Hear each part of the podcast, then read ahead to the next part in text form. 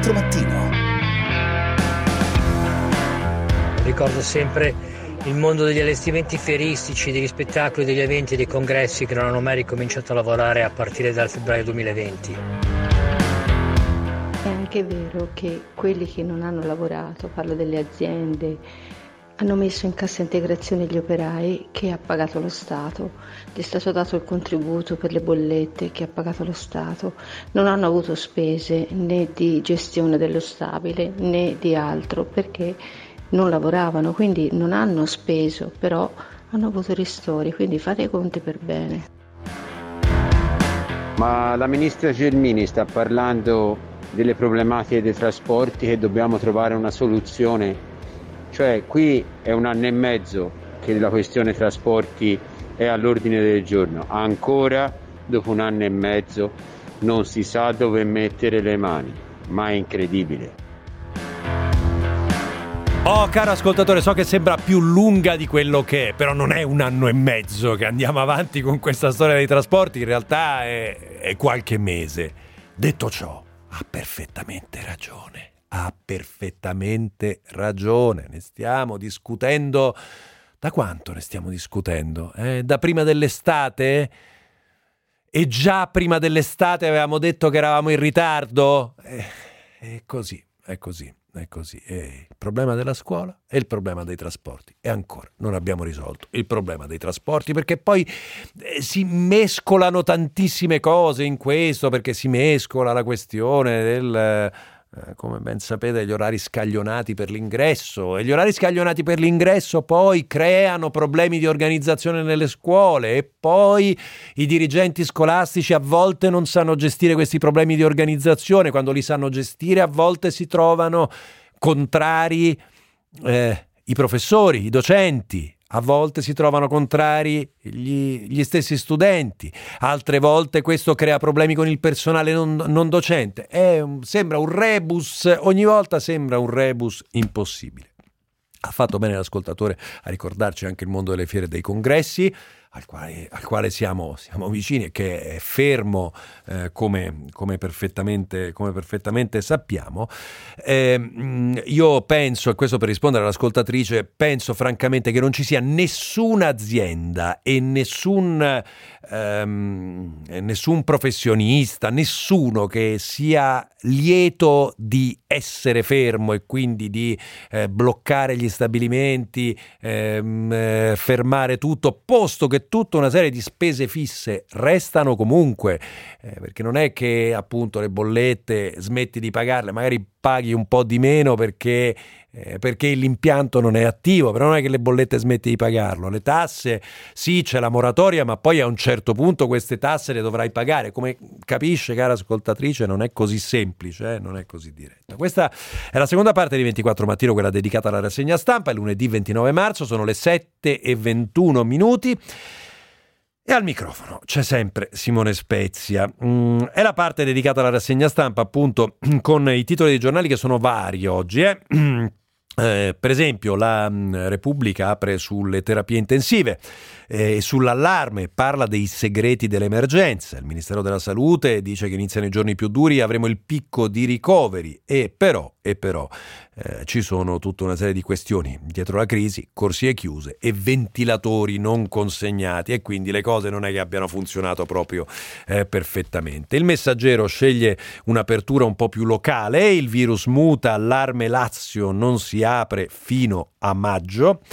Eh, fa sapere il eh, messaggero, carica virale doppia e sintomi diversi, lo studio delle USCAR descrive il nuovo Covid e preoccupano i dati nazionali sul contagio.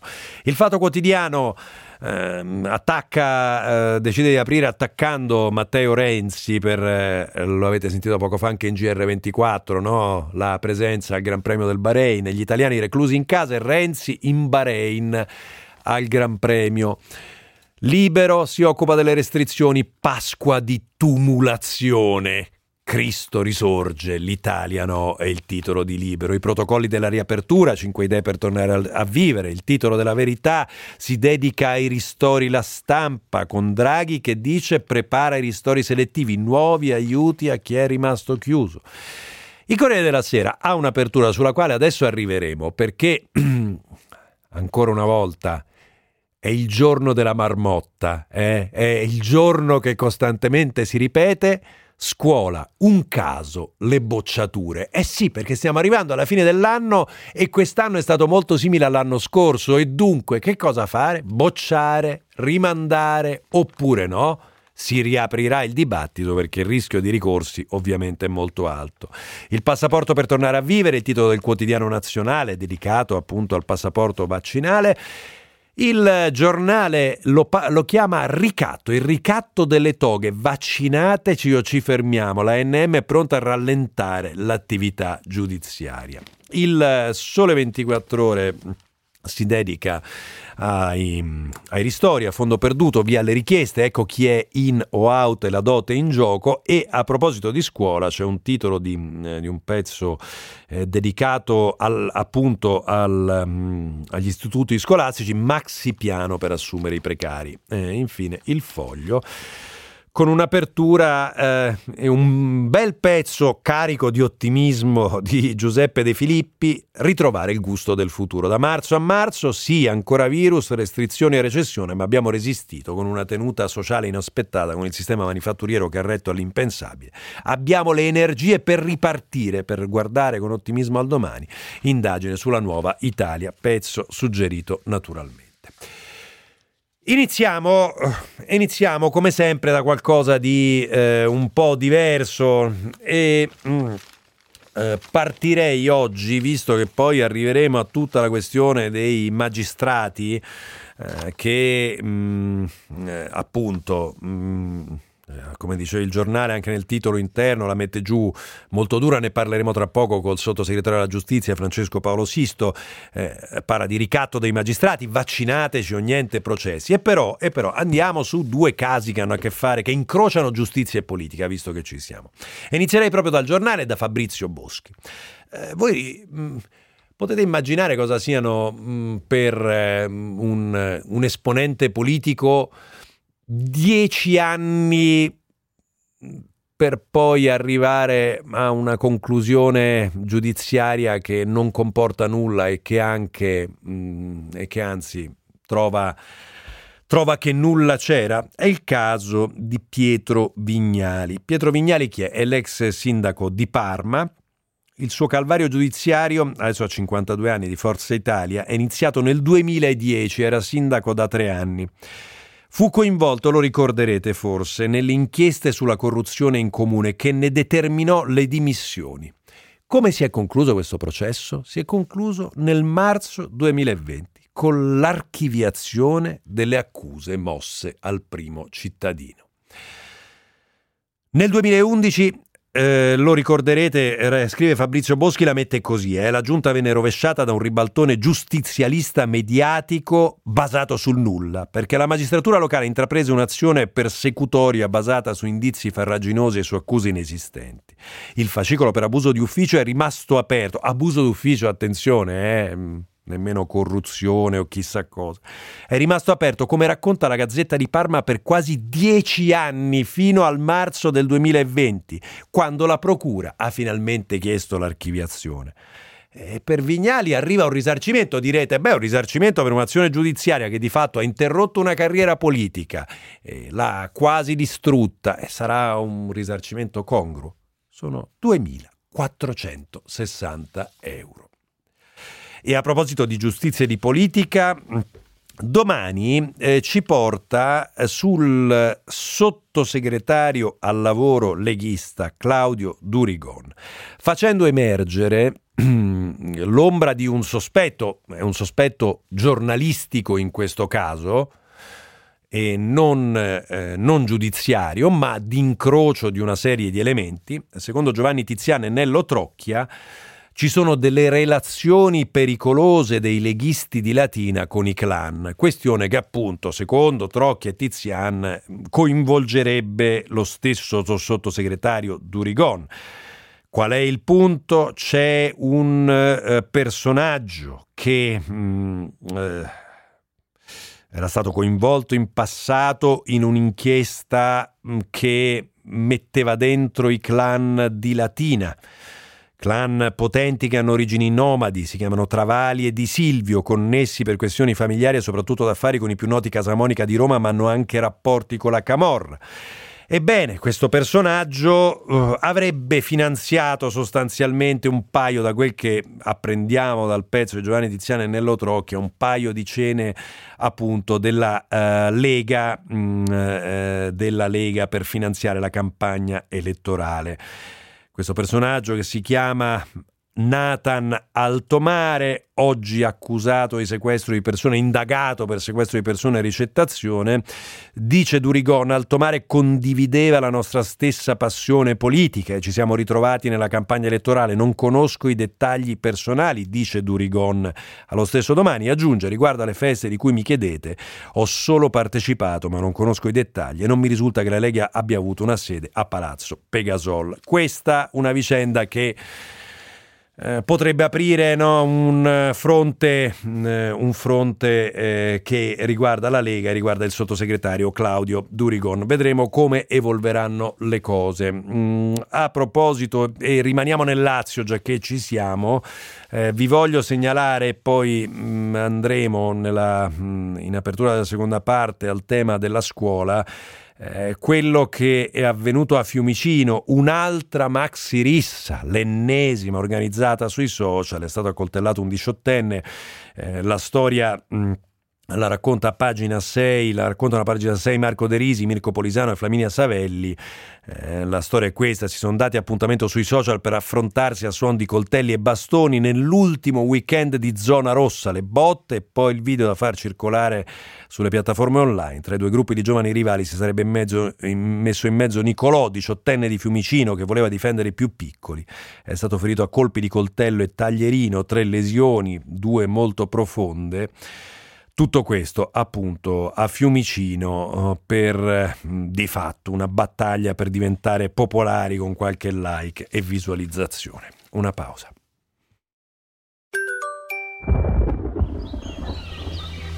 Tempo in diretta. La settimana inizia nel segno di una totale egemonia anticiclonica sull'Italia, a garanzia di un ampio soleggiamento ovunque e anche di un clima via via più mite di stampo prettamente primaverile. Già dal mattino il sole sarà dominante da nord a sud, con cieli che risulteranno sereni ovunque, al massimo poco nuvolosi. Da segnalare solamente qualche isolata foschia sulle aree di pianura settentrionali, peraltro in rapido dissolvimento. Questa totale stabilità proseguirà poi anche per le ore pomeridiane, quando, salvo per poche nubi di passaggio sul Triveneto, del tutto innocue, avremo ancora cieli praticamente sgombri su tutta l'Italia. Valori termici attesi in ulteriore ascesa su tutto il territorio nazionale. Con le previsioni di ilmeteo.it per il momento è tutto, per restare sempre aggiornati scaricate la nostra app ufficiale. Un saluto da Stefano Ghetti.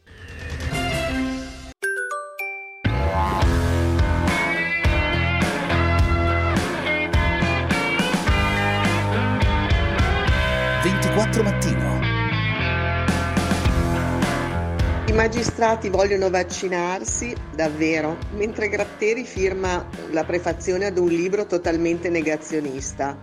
Mamma mia, uno scivolone pazzesco.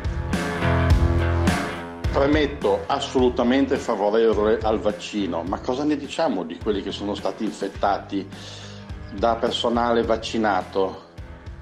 Cosa, cosa, cosa, cosa possiamo fare in questo caso? Il ricatto delle toghe. Dai Simone, non ci posso credere, non può essere vero. Alla velocità con cui vanno, ma chi se ne frega?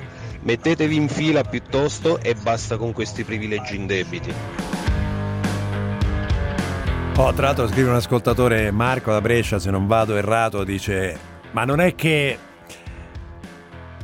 la differenza tra un'attività giudiziaria rallentata e l'attività giudiziaria normale si veda tanto. Beh, no, non è male, non è male nemmeno questo. La questione dei magistrati ci arriviamo tra un attimo eh? e, e, poi ne parleremo, come vi dicevo, tra poco con il sottosegretario alla giustizia Francesco Paolo Sisto. E intanto vi voglio segnalare con Gianna Fregonara quella che è l'apertura del, mm, eh, del Corriere della Sera ehm, che ehm, è dedicata appunto alla scuola.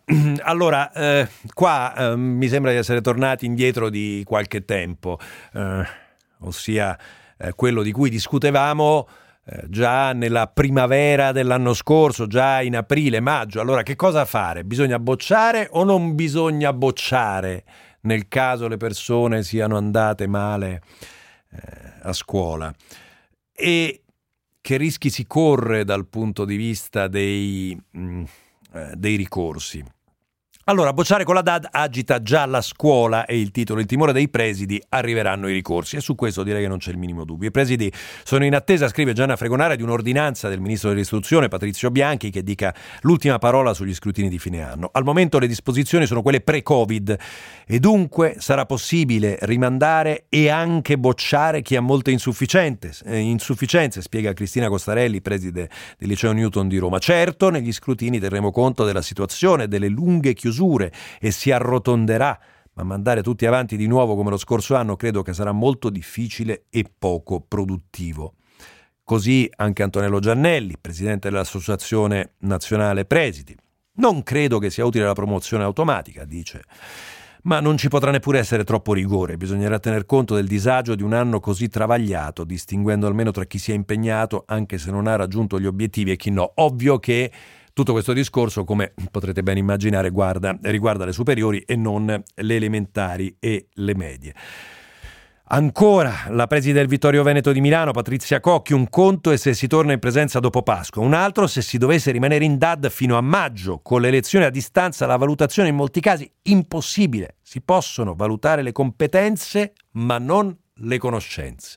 Allora, come capite, il dibattito um, si, si riapre su questo fronte. Io ho l'impressione, l'impressione, però un'impressione mia, che finirà come l'anno scorso, ossia di fatto tutti promossi. Però, però, vedremo come andranno le cose. La questione dei magistrati, eccoci qua. Eh, così ci scaldiamo un po' sul tema prima di sentire il sottosegretario. Eccolo qua. Il nodo giudiziario lo chiama il giornale a pagina 9 e Maria Teresa Conti la mette così. I giudici italiani lanciano l'out-out al governo Draghi, non per la riforma della giustizia, non per la lunghezza dei processi, no.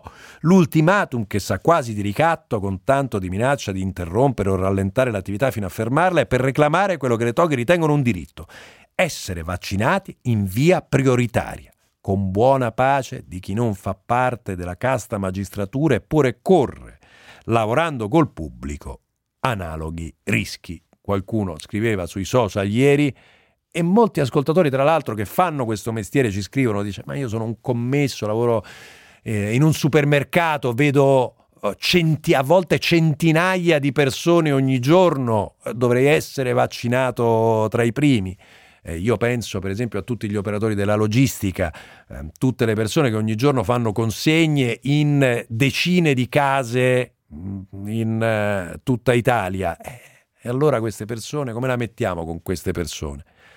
E però il punto è proprio questo. I giudici, mm, eh, l'Associazione Nazionale Magistrati, dopo un primo documento votato all'unanimità da tutte le correnti, Qualche settimana fa, dopo che la riorganizzazione del piano ha escluso i giudici dalle te- categorie da vaccinare in via prioritaria, adesso si passa alla dichiarazione di guerra. L'ANM si legge invita i dirigenti degli uffici giudiziari, con la sollecitudine che la gravità del, del, momento richiede ad adottare a tutela della salute energiche misure organizzative al fine di rallentare immediatamente tutte le attività dei rispettivi uffici senza escludere, nei casi più estremi, anche la sospensione dell'attività giudiziaria non urgente.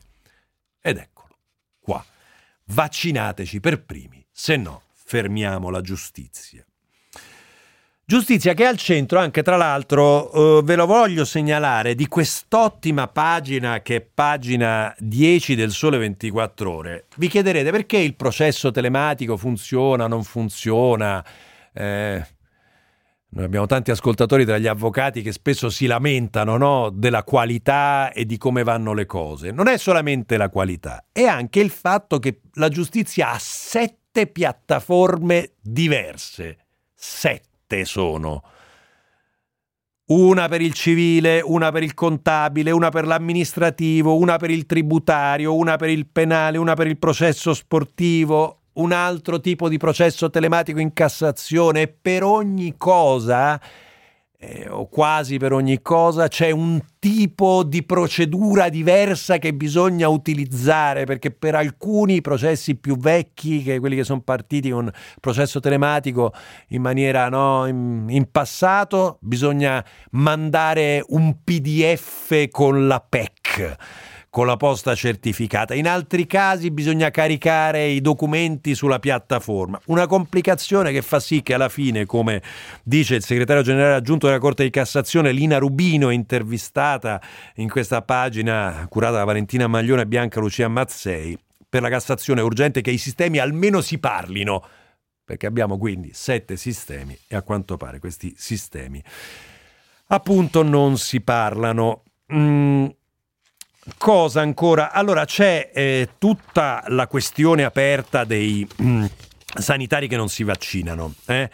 Eh, Flavia Amabile sulla stampa fa un reportage da Fiano Romano dove mm, nella casa di riposo c'è un focolaio Novax e tra l'altro si dice questo senza l'obbligo, la colpa è dello Stato. Non torna a casa da cinque giorni Roberto Agresti, responsabile della casa di riposo e riabilitazione di Via Venezia a Fiano Romano, in provincia di Roma.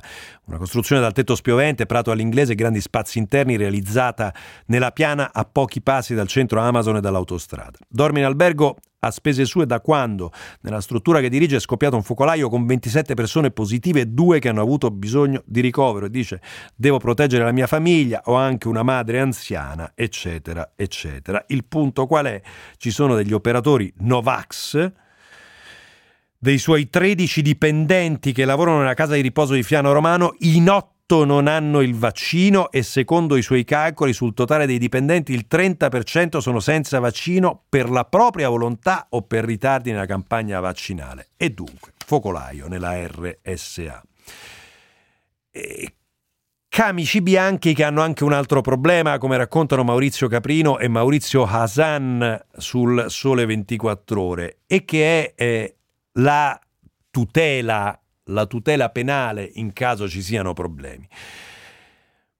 Cosa manca, raccontano i, i camici bianchi? Mm, eh, hanno tutto sommato poche tutele dai rischi che si possono generare in seguito al Covid, ossia il fatto, per esempio, che per un parente morto si vada a eh, fare causa ad un medico le criticità di un sistema di sola responsabilità si vedono nella storia del decreto eh, del Mise ehm, il 21 gennaio ehm, della legge Gelli. Il 21 gennaio raccontano appunto Maurizio Caprino e Maurizio Asan è finalmente andato all'esame della conferenza Stato-Regioni, ma non è passato e non è stato rimesso all'ordine del giorno. Il tema qual è? Appunto lo scudo penale eh, per i medici che ancora non è operativo.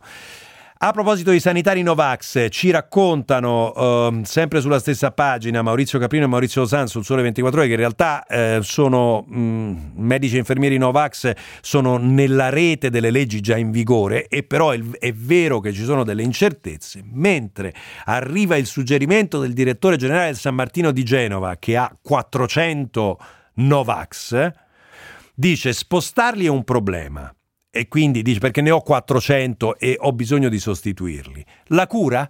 Via lo stipendio e vedrete. E anche, potrebbe, anche questo potrebbe essere, eh, potrebbe essere un suggerimento, posto che ovviamente crea dei problemi perché l'obbligo vaccinale non esiste. Ehm, ci fermiamo, c'è il traffico e poi col sottosegretario della giustizia.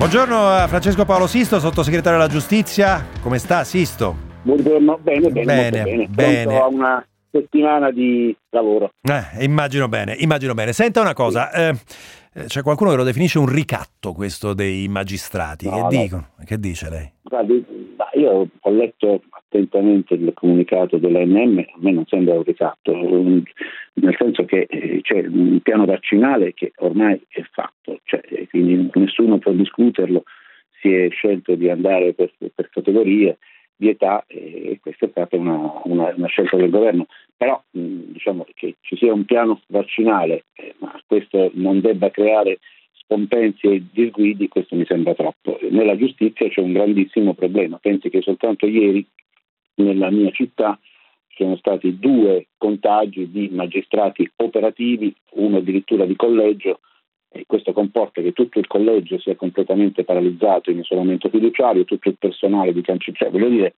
è evidente che la giustizia, come tanti altri settori, ma la giustizia è un, è un servizio certamente primario ed importante, soffra in maniera eh, direi decisa questa situazione della pandemia. Quindi non credo che si chiedesse, non è diciamo, una un condizionamento, è una denuncia chiara di una situazione di gravissima difficoltà su cui probabilmente un, approfondimento è doveroso per vedere se è giusto aiutare i capi degli uffici con, con delle regole, con qualche indicazione che consenta anche drasticamente di prendere atto che ci sono luoghi in cui il virus si può contagiare come i luoghi della giustizia con particolare difficoltà. E, e si comprende bene che se eh, dovesse accadere, come sta accadendo in tanti uffici, la diffusione a livelli di personale, di avvocati, di magistrati, e questo poi può significare paralisi. Però, però mi scusi, mh, mm, mi scusi Sisto, in realtà ehm, da, da, da, questo comunicato dell'ANM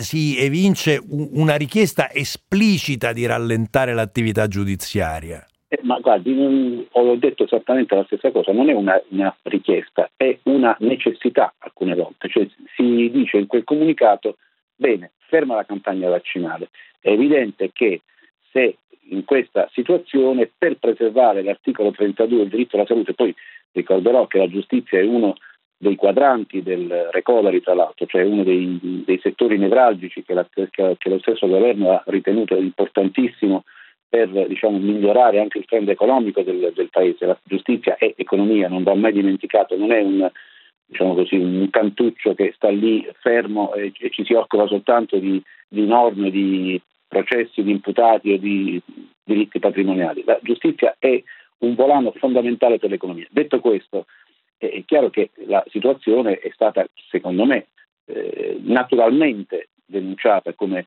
come difficile e, e credo che in qualche modo diciamo così, non, fosse, non, non ci fossero scelte per l'ANM che in qualche maniera segnalare un disagio eh, come accade del resto in, tanti altri uffici, cioè il rallentamento significa evitare contagi, significa mettere il cittadino, mettere il magistrato, l'avvocato e il personale di cancelleria nelle condizioni di stare quanto più al sicuro possibile. Nulla di nuovo se non tradotto in un settore nevralgico qual è quello della, della giustizia. Senta, Sista, si faccia fare, si faccia fare una battuta, ma, ma che vi succede? No, Beh, che, che, che, vi succede? Brunetta che difende gli statali, lei che difende i magistrati, che vi succede in Forza Italia? No, guardi, io, State cambiando? Io, no, no, guardi, io sono, sono come, come sempre pronto a tutti i confronti. Non si tratta di difendere i magistrati o difendere gli statali, difendere il diritto alla salute, che è un concetto un po' diverso. È chiaro che ognuno di noi è impegnato in frangenti specifici. Eh, Renato Bonetto si occupa di pubbliche amministrazioni, io mi occupo di giustizia ed è giusto che le sensibilità siano differenziate per specializzazioni. Ma se c'è un mondo come quello della giustizia in difficoltà, credo che insomma, in qualche modo eh, raccogliere il segnale, ripeto, che a me non sembra affatto un condizionamento, io così l'ho letto, così l'ho interpretato e invito tutti a leggere quel, quel comunicato che non fa riferimento per nulla, mi sembra, a una, a una release del programma di vaccinazione, fa soltanto riferimento ad una oggettiva CE, situazione di grandissimo disagio all'interno degli uffici per l'esercizio e per il servizio giustizia che è gravemente pregiudicato. Penso che aiutare i capi degli uffici, io ripeto, cercherò di eh, parlarne sì. oggi con la ministra, ma, ma, ma, da un punto di vista proprio di ausilio, ecco, non, vedo nessuna contrapposizione, vedo soltanto una necessità di valutare se è possibile aiutare, ripeto, i capi degli uffici a eh, gestire meglio un, un, difficilissimo momento e delle volte anche con delle soluzioni drastiche. Eh, ci sono delle situazioni di edilizia giudiziaria in cui sono corridoi così stretti, parlo anche della mia città, in cui è impossibile non incontrarsi. Allora lì il punto è diciamo, di più difficile soluzione, cioè caso per caso certo, ma se è possibile dare una mano ai, ai capi degli uffici, ai, ai, consigli degli ordini degli avvocati, eh, perché possano sinergicamente intervenire per proteggere non soltanto magistrati, avvocati e personale di cancelleria in ordine sparso e non, e non alfabetico e neanche di importanza, ma proteggere i cittadini che si avvalgono del servizio di giustizia mi sembra questa una cosa buona e giusta. La ringrazio, eh. grazie Francesco Paolo Sisto, sottosegretario della giustizia. Eh, buon, buona giornata, buon buona lavoro. settimana. Buon lavoro, buona settimana eh, e, e buona giornata. Grazie, grazie. Allora, eh, proseguiamo a questo punto la mh, rassegna stampa e andiamo a chiudere, abbiamo ancora 5 minuti, con vi voglio portare su due o tre elementi. Allora, la prima è il eh, polemicone su Renzi in Bahrain, eh? è l'apertura del fatto quotidiano, mettiamo dentro un filino di politica va, a questo punto. Um, è l'apertura del Fatto Quotidiano con Giampiero Calapà e Tommaso Rodano. Uh, inizia con un paio di cose raccolte sui social. Io non posso allontanarmi 200 metri da casa, lui va a vedere la Formula 1 in Bahrain. Un paese chiuso in casa, ma lui viaggia senza fare mezz'ora di quarantena. E ancora, il Bahrain è il paese che amo, qui ho le mie radici, le mie speranze i miei orizzonti. Sono alcuni dei commenti piovuti ieri sui social come tempesta per la presenza di Matteo Renzi ai box del Gran Premio del Bahrain, immortala- immortalato dalle TV in compagnia di Corinna Schumacher, dell'ex pilota Jean Resi e del medico dei piloti Riccardo Ceccarelli.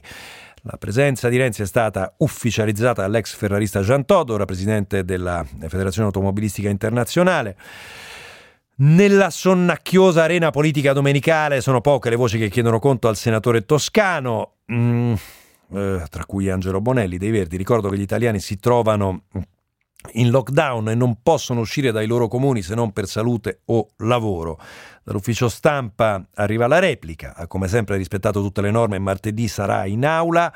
Inutile dire che i viaggi di Renzi riguardano Renzi e non costano un centesimo al contribuente. E i suoi fedelissimi di Italia Viva, lo stesso Renzi avrebbe detto, fanno polemica per i miei, vie- per i miei viaggi e io ne faccio uno a settimana. Domenica scorsa in Senegal e oggi al Gran Premio. Vedremo dove sarà la settimana prossima. Nel frattempo, sulla stessa pagina del Fatto Quotidiano si, racconta, si raccontano quelli che sono un po' i problemi interni al Partito Democratico con Ilaria Proietti. Dopo lo scontro tra Madia e Serracchiani è ripartita la guerra delle correnti. Madia e Serracchiani, perché è interessato al genere, eh, c'è stato uno scontro per chi dovesse diventare il capogruppo la capogruppo, per meglio dire, alla Camera dei Deputati per il Partito Democratico. Ci sarà il ballottaggio.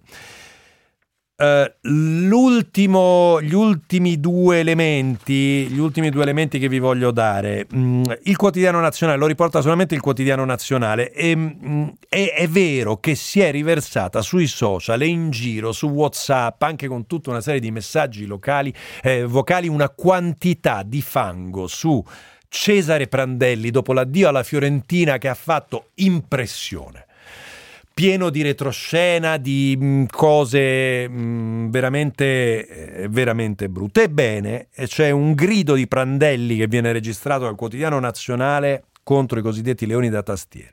Falsità su di me, avete superato il limite, dice l'allenatore dopo l'avvio, l'addio alla Fiorentina travolto da un'ondata di fango sui social.